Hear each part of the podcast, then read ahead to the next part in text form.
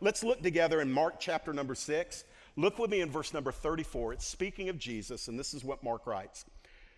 Mark 6 34, it says, When he went ashore, when Jesus went ashore, he saw a great crowd, and he had compassion on them because they were like sheep without a shepherd. And he began to teach them many things. And when it grew late, his disciples came to him and said, This is a desolate place, and the hour is now late. Send them away to go into the surrounding countryside and the villages and buy themselves something to eat. Jesus answered them, You give them something to eat. There were about 10,000 people there, by the way. You give them something to eat. And they said to him, Shall we go and buy 200 denarii, which is about eight months of an average salary? Shall we spend eight months of an average salary here in Palestine worth of, and buy bread and give it to them to eat? That's their, their response. They're like, are you, are you serious, Jesus? And he said to them, How many loaves do you have? Go and see. And when they had found out, they said, Five and two fish. Then he commanded them to all sit down in groups on the green grass. So they sat down in groups by hundreds and by fifties. And taking the five loaves and the two fish, he looked up to heaven and said a blessing and broke the loaves and gave them to the disciples to set before the people. And he divided the two fish among them all. And they all ate and were satisfied. Say miracle. That was weak. Say miracle. There you go, because it was a mind blowing one, and we'll see it in just a bit. And they took up 12 baskets full of broken pieces and of the fish. Say, exceeding abundantly above. Exceeding abundantly above. 12 baskets extra. And those who ate the loaves were 5,000, the Greek says males, men. So you got 5,000 men, and you've got unnumbered amounts of women and children all in a group, and they are following Jesus and following the disciples. That's the context for everything we're going to share today. But the message is not really meant to be a historical lesson in what happened 2,000 years ago. Nor is today's message meant to be strict Bible interpretation where we get bogged down on nuances. I'm going to go ahead and tell you that this is going to be about 90% application to our lives today. In other words, we're going to look at what happened, we're going to go through it, and we're going to answer the question what do we do with what we can learn from this passage of Scripture today? And so I hope that you'll join me in this this morning and that your heart will be content to really think about um, just where you are in the, in the realm of giving, and not just your money. And this, my motivation will not be to make you feel guilty if you're not being faithful in this area. I will leave all of that work to the Holy Spirit. Conviction is far more healthier than guilt. And but my role will be this. For some, one of the things we forget is there are people that are coming into an understanding of the kingdom all the time and literally, what we used to take for granted about giving, some people have no clue. They've never, ever heard it before. And so I'm preaching to an audience that has very mature givers that are generous, that are eager, that pray, that seek the Lord, that love to give. Then we've got givers that are primarily disciplined and faithful and consistent. They're not necessarily blowing it out, but they're saying, I want to be honorable in what I do with my finances. Then you've got some that are a little less thoughtful about it. It's like, oh, the basket's coming um, here, and they just put something in, and it's more of an afterthought. And then, quite frankly, there are people who know to give but just choose not to. And they're living in a perpetual state of just disregarding this area, primarily because they don't understand what good comes through giving, and therefore it feels like a loss when they're called to give. And then, as I mentioned earlier, there are some that just never have really been taught. And so let's see what we can learn today in this message on kingdom supply. So let's go back up into verses 34 through 37, and let's just go ahead and acknowledge something that's true about every person in the room. What is it? It's the reality of our limited resources. You may be rolling in here, you may be as just blessed in your finances as anybody else in the room. You could have it coming out your ears, but I'm going to tell you, even you have a limitation. There is a place that you can go and no further with what you have because you can only operate in giving with what you have within your power. So, from the least wealthy in the room to the most wealthy, there is the reality of our limited resources. And not all of those resources, by the way, are financial. I'm going to give you three different places in this passage where God makes a draw on your life. Three different places, and then we'll talk about money. Here's the first one. The first one is God makes a draw on our love. Look with me in verse number 34. The Bible says when Jesus went ashore, he saw a great crowd and he had, there's the word, compassion upon them. Why? Because when he saw them, he saw them, then they, to him they looked like sheep that were unshepherded. And so his response to his compassion and his seeing the scattered people who had no shepherd over them, no leader, no provider, no protector, nobody who was guiding them on the right paths in the kingdom, Jesus looked on them and his heart is moved. That's one of the things that I think in the hustle and bustle of your life and my life, we need to stop and slow down and remember this, and it's a grand understatement, but I'm going to say it. Jesus is a feeler. He's not simply the, you know, the miracle working rabbi. He's not merely the Lamb of God. He's also the Son of Man who feels for people. He loves them. The word there in the Greek translated compassion is a Greek word that I can't pronounce, but it indicates the innards. It is where we get our word spleen from. And so this is what we could apply it. Jesus, when he looked at those people, he felt it deep in his gut. Let me give you a little for instance. By the way, y'all need to relax. Y'all, y'all are looking really, really intense. I, he's, he's going to teach on money. Y'all are um, just unclench and just exhale, okay? This is, this is more than just money. This is talking about heart issues. Um, most parents would, would recognize this moment. There are times where you will look at your children as they're growing up. Grandparents, you would get it too. And in a moment, the profound sense of love for that child in a moment. They're doing something, they're usually not aware, and we're looking at them, and our heart just goes, oh, because we love them so much. We feel it in our gut. Jesus looked on the crowd that day, looked at all of those people, and in his gut, he's going, oh, I love them. I love them. I love them. And one of the things that I am re- re- uh, just recognizing more and more the, the longer I travel with Jesus is that he is not as interested in our accomplishments as he is in the level of our love. He is far more intentionally working on, on, on reproducing his heart in us than he is his hands on us. He, he wants us to feel like he feels and see as he sees. We're going to find out very quickly that the disciples weren't feeling it that day.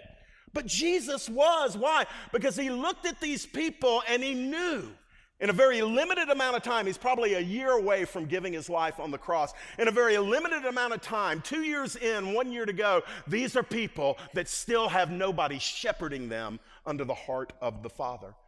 I don't believe it's realistic for you or I to, to declare ourselves disciples and followers of the Lord if we're not willing for God to make repeated draws on our love. There is the propensity in all of us because raise your hand if you've ever been burned in life. Man, half of y'all are lying. You've never, and what I mean by being burned is done wrong, betrayed, abandoned, lied about, talked about. Now raise your hand. Okay, there we go. Much more accurate representation. There, there's a tendency when that happens, we'll start, we'll back off our heart from people, even if we're still engaged in the same behaviors. We'll back off our hearts from people. And what Jesus is wanting us to realize that if we're going to follow him, if we're going to be involved in this process of kingdom supply where he is releasing heavenly attributes to us all the time and we're receiving them to release them on other people, it's going to require a consistent draw on our love. He actually wants us to feel about others like he feels about others. And we don't always necessarily have the capacity to cooperate. Well, what does that look like? Well, let's look at it from the disciples as we move through this. The second place where he's going to make a draw, not only our love, but in our time. Look at verse 35. It grew late, and his disciples came to him and said, This is a desolate place, and the hour is now late. So they're doing like a lot of us who follow Jesus. Um, Jesus is preaching. The Bible says in the verse above that he began to teach them. I do find that interesting, by the way, that he had compassion, he was moved, and what was his action that stemmed from that compassion? He began to speak the kingdom into their lives. He began to tell them about the kingdom. He began to preach to them, and then the sermon went on a long time. Have you ever been under a preacher who preaches a long time? Might be a couple around here, but he, he, he went on, and the, the, the, disciples were doing like a lot of us do. They're looking at their watches, so to speak. Peter pulls up his new Apple iWatch, and he's saying, Point number three started two hours ago, Lord. What was going on? It was growing late. The day was going on and on and on. And we're going to find out in a minute that there's actually a good reason while the, why the disciples seemed to be getting a little impatient with what was going on that day. But the statement, there's two chronological statements. It grew late in verse 35, and then again, the hour is now late. That was their testimony to Jesus. We don't find anybody in the crowd complaining it, by the way. Uh, no, nobody in the seats was, was complaining about it. It's usually the leaders. Usually the leaders like, yeah, we've heard this sermon before, man. Come on, come on, wrap it up. And that was what was going on there. Now, I, I just want to say this. Just remember, most of this is application. This is not deep theology this morning. Doesn't have to be. The reality is, is kingdom supply. It's not only the Lord requiring of you that He's going to supply you love that you can pour out on others, even when in your flesh you don't want to. But but kingdom living requires your time. It, it actually requires an investment an intentional investment of your time. That we cannot be disciples of Jesus and yet have our lives slammed with all sorts of other activities that may not have much to do with the kingdom at all. And, and also, I will say this because most people say, yeah, I got to get down to the church to serve. Well, that's messed up. You know why? Because you're only here once or twice a week. And what about the other five days and 24 hours in those days? Service is not primarily, I got to go to the church and do something. It would be great if you did serve here because we have tons of opportunities and tons of needs. But the reality is, everywhere we go, we need an increasing awareness of what are we doing with our time. A lot of us in the room feel like we have more liberty with our money than we do with our time. If you ask me what the thing I feel like I have the least of, it is time. And yet, that is the very thing that all of ministry, all of kingdom, everything that God is doing on planet Earth is happening in the realm of time. And if we're going to get in on it to be able to receive from Him and to pour out on others in the kingdom, then we have to say, I've got to say, this time belongs to Him. And so it may be a greater awareness wherever you're going about your business during the day, or it may literally be where you look at your calendar and you say, Nothing takes this spot. This is my intentional time to do something proactively for the Lord. The disciples knew one thing, and by the way, these were not slackers. These disciples had been there all day. They were ministering the day before, the day before that, the day before that for two years. And so these were not people that were, you know, propping their feet up and just, you know, eating couscous all the time. These were individuals that were pouring it out for Jesus. But now the day was getting late. So what's the big deal? Well, listen, when it comes to our heart, our love, and our time, that's our availability, these two things are connected to the third thing that I want to tell you before we talk about money. What is the third thing? When God makes a draw on our servanthood. Now, watch this. Everybody loves the idea of a servant, but you know where you are on the servant spectrum when people treat you like a servant. That's where you begin to know whether you're a servant or not, is when they treat you. Everybody, yes, servant of the Lord. And then somebody says, hey, get over here and do this. And you're like, hey, who do you think you're talking to? Well, I thought I was talking to a servant of the Lord. That didn't cost you anything extra, man. That wasn't in the notes or anything. Watch this, though. And I'm just going to be transparent here because this is me. This is me in verse 36 more often than I wish I could admit. It's a draw on our servanthood. Listen to what the disciples said send them away. Send them away. Send them away into the surrounding countryside and the villages and let them buy themselves something to eat. Okay, so Jesus is groaning in compassion over the people without a shepherd and he's pouring into them. And the disciples are watching the sun setting over there. And let me tell you how it works. They're thinking, if he doesn't dismiss this service, we're going to be stuck with this crowd all night long. So I can just see one of them slipping in. Forgive my cynicism here. It may be right, it may not be. I, I don't know, but it's just where I am right now. They, they, they approach the Lord they say, Lord, these poor people, they are hungry. They, we, they need to eat. Now, we love what you're preaching right here. You're in the zone, Lord. I, I tell you, we could listen to this all night long, but the people, the people. can, can we go ahead and just dismiss the service and, and send them away? Now, I know that is a little skeptical, a little jaded, a little cynicism, but it may be a little true. Because the reality is, when you are walking in the kingdom and you've committed your life to the Lord Jesus Christ, and no matter if you're a ditch digger, a banker, a stay at home mom, or a retiree, but you know that who you are and what you do is for the glory of the Lord and you're being intentional about it, you find out pretty quickly the needs never stop. They never, ever, ever stop. It's, it's really hard to feel um, and, and cooperate with that draw on your servanthood. How, say amen if you're a young mother with a young child in the room today. Okay, so this one's for you, ladies. Here we go.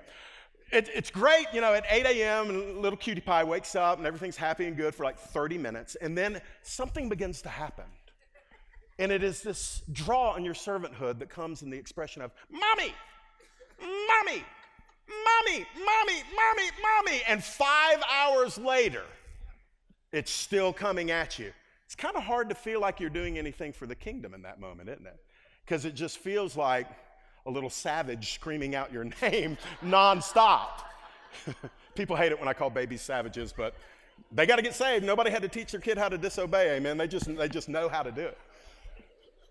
The reality is this is that whether it's a mom, whether it's a minister, whether it is you at work, the Lord continues to draw on that servanthood. And there's something within all of us that just says, even those precious kids, just send them away for a few minutes. Call grandmama.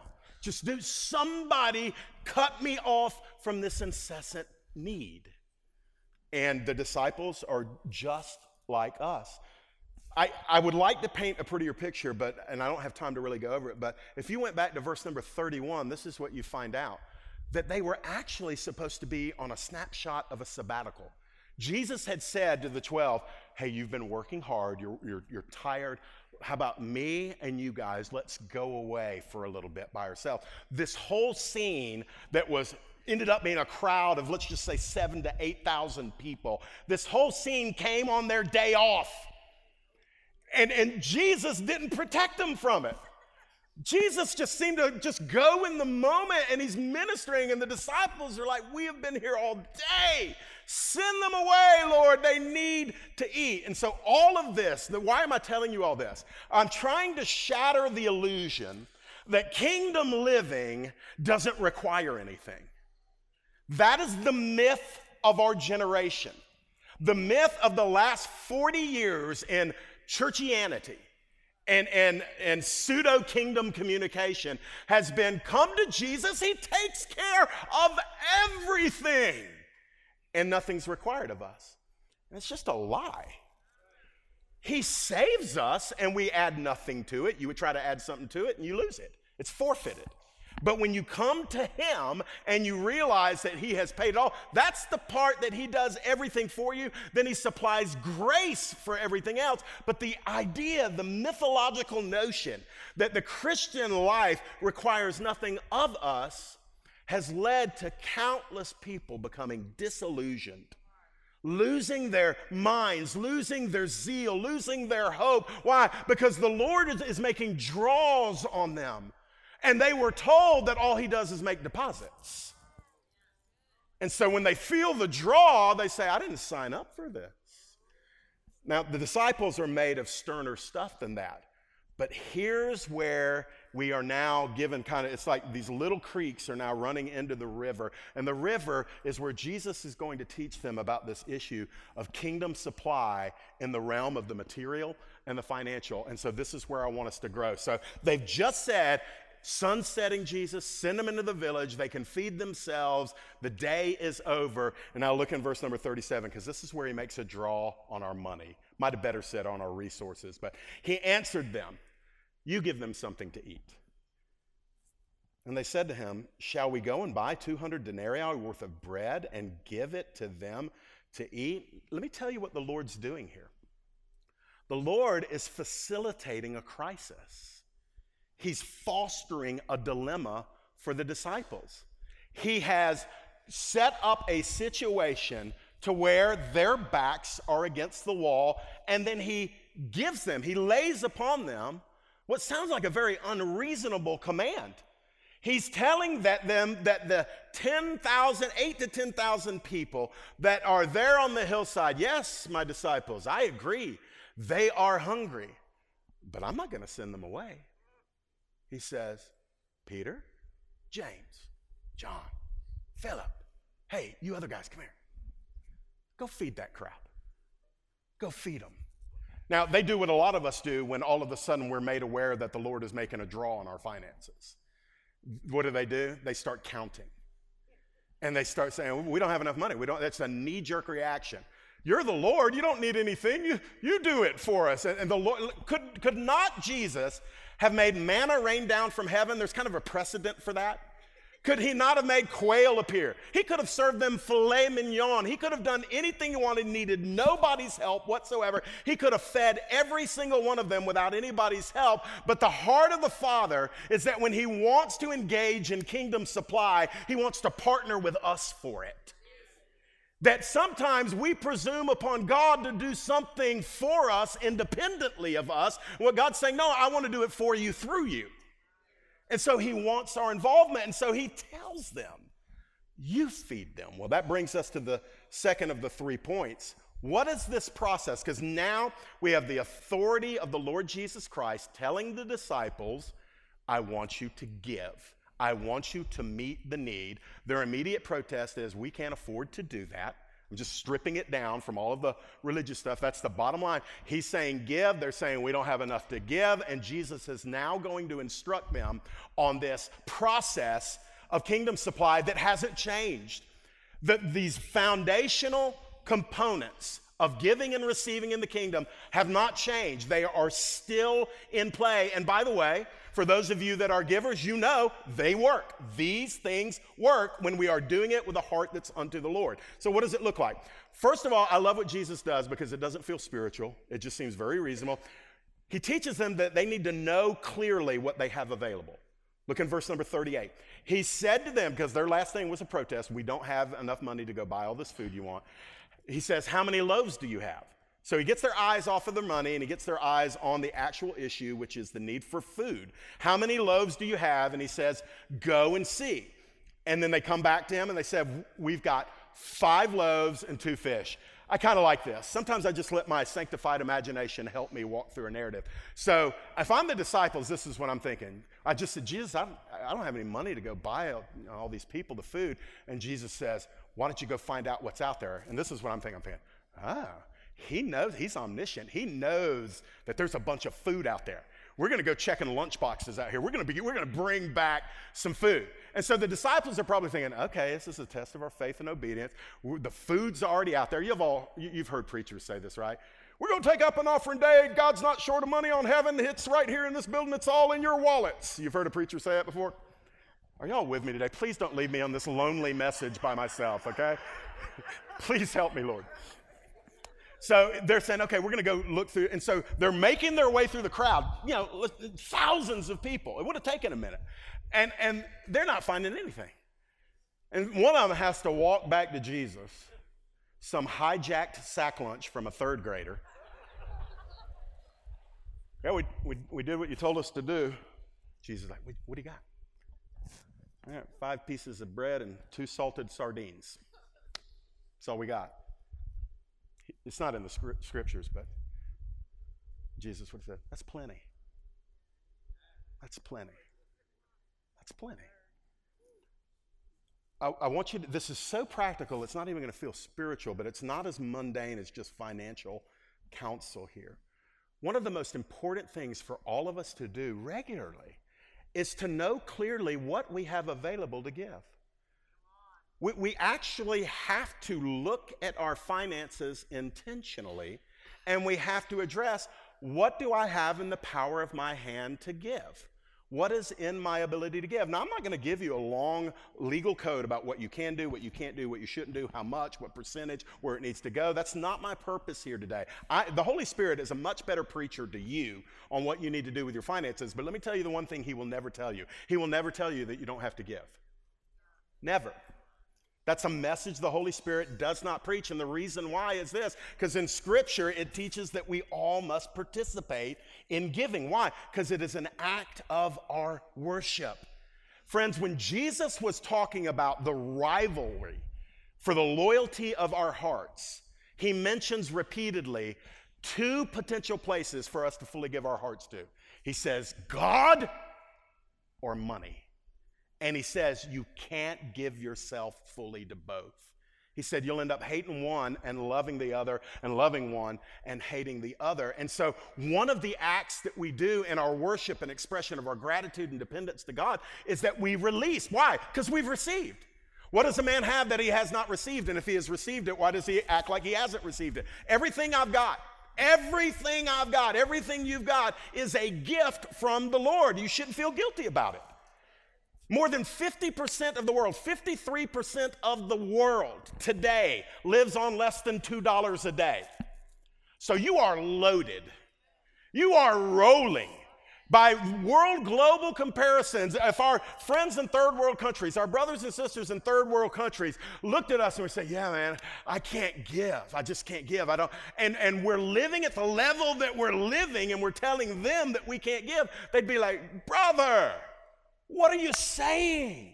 Because they understand that the paradigm in the West, the affluent, 21st century, technologically advanced West, we have so many things that we want to grab and buy and keep. When God has, has called us to live within our means in the way that we can live generously into the kingdom. And so he says here, um, look in verses 39 and 40. It's the second step in the process. First, know what you have available. And by the way, if you don't have anything available, listen, it, it, sounds hard. You need to adjust your life. Man, I'm feeling the Holy Spirit on this.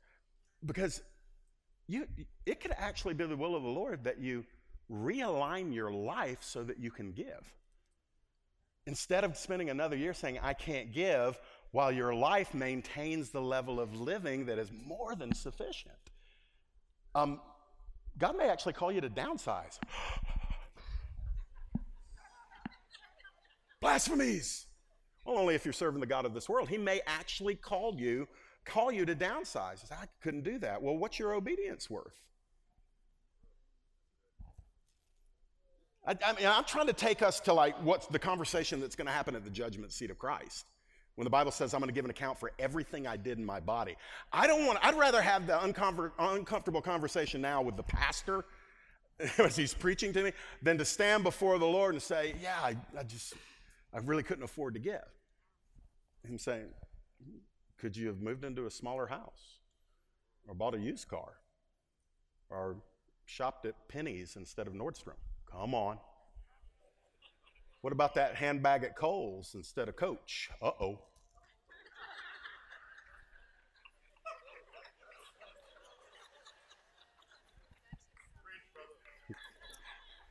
Y'all are just saying amen and laughing because I haven't found out what your deal is yet, you know. I got mine too. Listen, listen, this is not this is not about judgment. It is it is meant to provoke us to think. Because we can all give but we may not all be able to give at the level that God wants to bless us through until we make some changes in our life. And so he said, How many loaves do you have then? Very quickly, verses 39 and 40, he gives them something to obey. No explanation, just a command. Verse number 39. He commanded them all to sit down in groups in the green grass. And so they sat down in groups by hundreds and fifties. Now, listen, just very briefly here. This is just an illustration of Jesus not going full disclosure with what he was about to do. He didn't say to the disciples, Now here's what I'm going to do so that what I'm about to command you starts making sense. He doesn't say it to the people. He's the Lord and he gives a command, zero explanation. He just establishes his authority and it's an opportunity for them to respond in kingdom submission. In other words, we don't have to know why, we know what and we're going to obey. Why is that important? Now, this, this isn't glamorous in the kingdom. This isn't glamorous. This isn't wow, supernatural. This is soldier stuff in the kingdom. And any of you that have been in the military know that when a higher rank gives you a command, it's really not an opportunity for discussion, right? We Got any servicemen and women in the room? You, you know, you, you, don't, you don't ask your drill sergeant to chat during boot camp.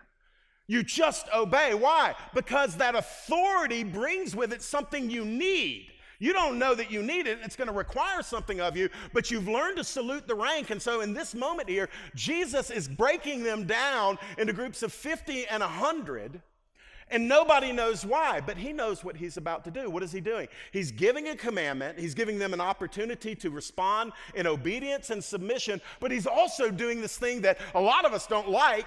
It's called organization. A lot of people think that when organization comes in, the spirit leaves. And that is wrong. It's absolutely wrong. Now, we don't make a God out of order, or organization, but we'd have to remove large chunks of our Bible if we didn't think that God believed in and ordains or, uh, organization. He is a God of order. And so he knows what he's about to do, and he's saying, All right, groups of 100, groups of 50, get them all spread out. Why? Because he wants to set up things in a way that he can meet the need, and he wants to do it with the cooperation of his people. What does that have to do with you and me? Well, friends, listen. I understand that we like to move in the flow. I get it. We, we just want God to do, you know, what God wants to do. And we have a lot of unthought through cliches that come off our lips, get into our churches, our lives, and our ministries, and they're, they're not always inspected as to whether or not they're biblical.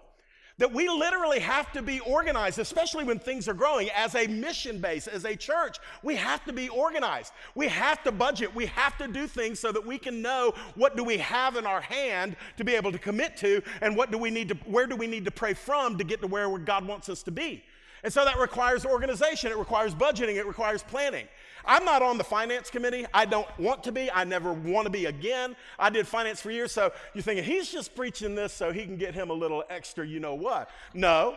I'm going to get my paycheck no matter what you give, unless all of y'all just quit giving. The reality is this we give because it is an expression of our worship and our confidence and our trust in who God is, and it's an evidence of our participation in what He's doing. He's doing something.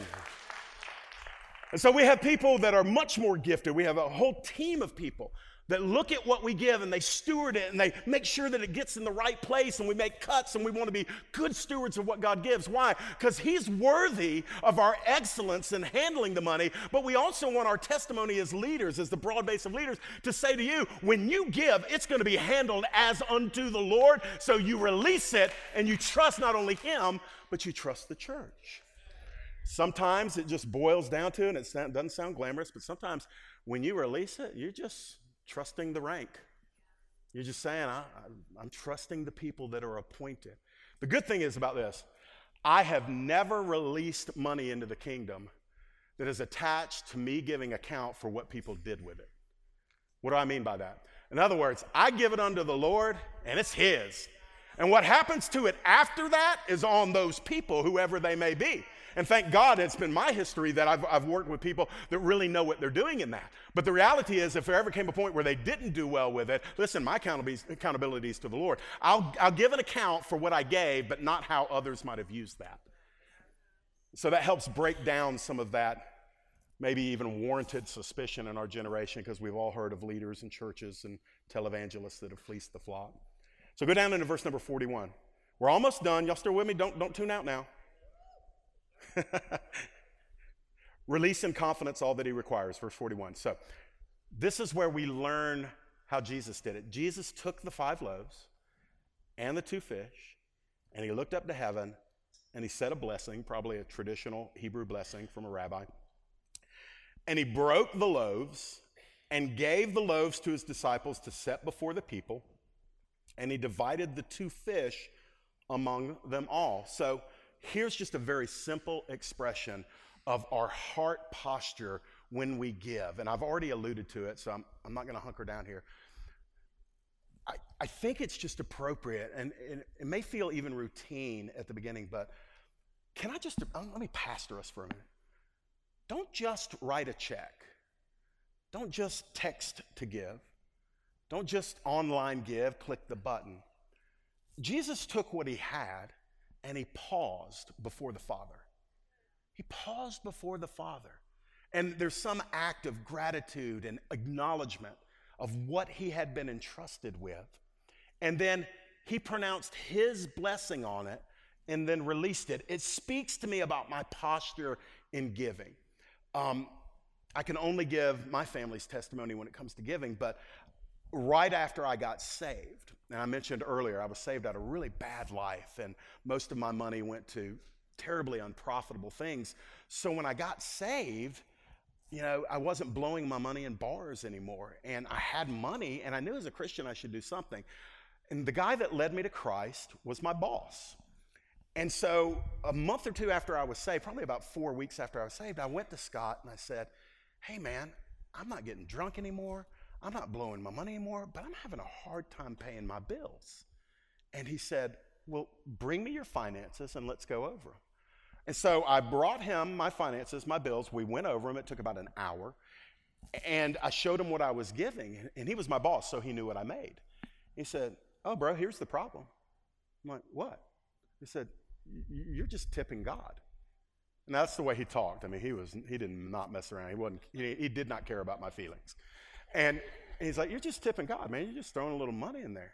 He said, You need, and this is what I was taught. I'm not laying this on anybody else. He said, You need to tithe off the gross of your pay, put that in every week, and then give on top of that. And I'm thinking, Send him away, Lord. Send, send him away. Send him away. The day is far gone and the sun is setting. You know, I was like, Come on, man. I was like, What, a 200 denarii worth of whatever, you know. That, that was my heart, but I trusted him, and so I, I began to do it. That was in 1994, and I've, I've, I've, I've sought to grow and build upon that every few years. And to this day, I can tell you, the only times where my family has had any financial difficulties is when I did something stupid, when I borrowed or spent in ways that were not prayed through. So now when I give, and it may not be every time, I'm not a legalist about this, but now when I give, and I still give the old fashioned way, I write a check to the church, I do it um, to the best of my ability all the time. I'm faithful in giving. I actually checked with our financial secretary yesterday. I said, Is my giving in line with my income? I want to make sure I'm doing that as unto the Lord. And so I, I, I just stop and I just say, God, thank you. I'm sheltered. I am clothed. I am fed. I have more than I need. And by the way, most of you do too. That's not boasting, that's just being honest. We have more than we need.